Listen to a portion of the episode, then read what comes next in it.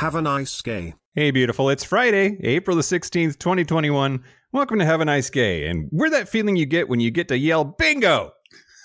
I'm Mike Johnson, and I'm here with my friend Carell from Minority Report. How's it going? Bingo! Yeah, I'm doing great. How are you doing today?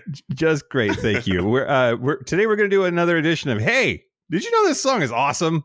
Yes, yes, Uh, yes. Hit me with it. What what what you got? All right, so this song is awesome for several reasons, in my book at least. Yeah. So the song is Hold Up by Beyonce. Okay. And okay. hey, it's okay. Beyonce. Come on. Yeah. I mean, that's all. End of Can episode. do no wrong. Bye. Can- Thanks. yeah, Bye. can do no wrong. but it's it's awesome to me on several levels. A, it's Queen Bey.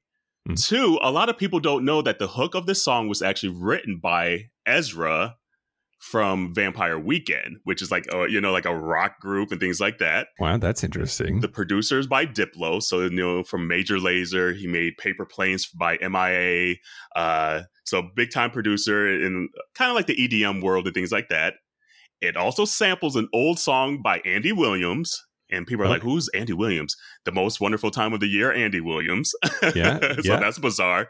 But the the other reason I love this song is because one of uh, the co-writers was actually an artist and songwriter named Emenike, and is stylized as M N E K, who is a queer black artist, um, male that uh, kind of became known with a, a duet by Zara Larsson and him called "Never Forget You" that came out a few years that kind of blew up. But it's just cool to see. A- lot of times, obviously, we see like the Lil Nas X's, and on our last uh, time we were talking about this song is awesome. We were talking about Frank Ocean. Again, it's just cool to find ways uh, for the queer community infiltrate pop music. Yeah. Um, it might not be, yes, I might not be out in the forefront. I might not be the main artist, but I'm able to still get songs and lyrics out there to artists that could convey what I wrote. Um, yeah. and so the part that he really wrote, um, if you look at just different um, interviews that he did, was it says, Hey, this is such a shame. You let this good love go to waste. I always keep a top tier five star backseat loving in the car, like make that wood, like make that wood, holly like a boulevard.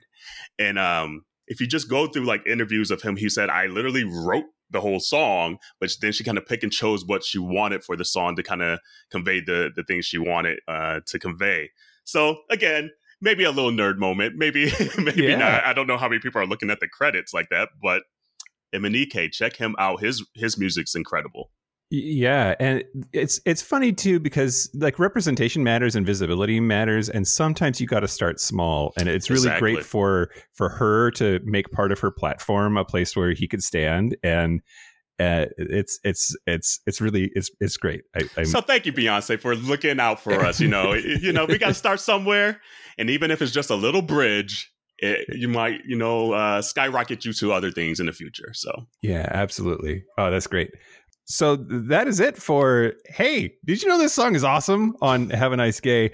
We are Have a Nice Gay Pod on all social media, and our website is haveanicegay.com. If you have a song that you think is awesome, we would love to talk about it. Write us at have a nice gay pod at gmail.com. Until tomorrow, have a nice gay, Carell. have a nice gay, Mike. Have a nice gay.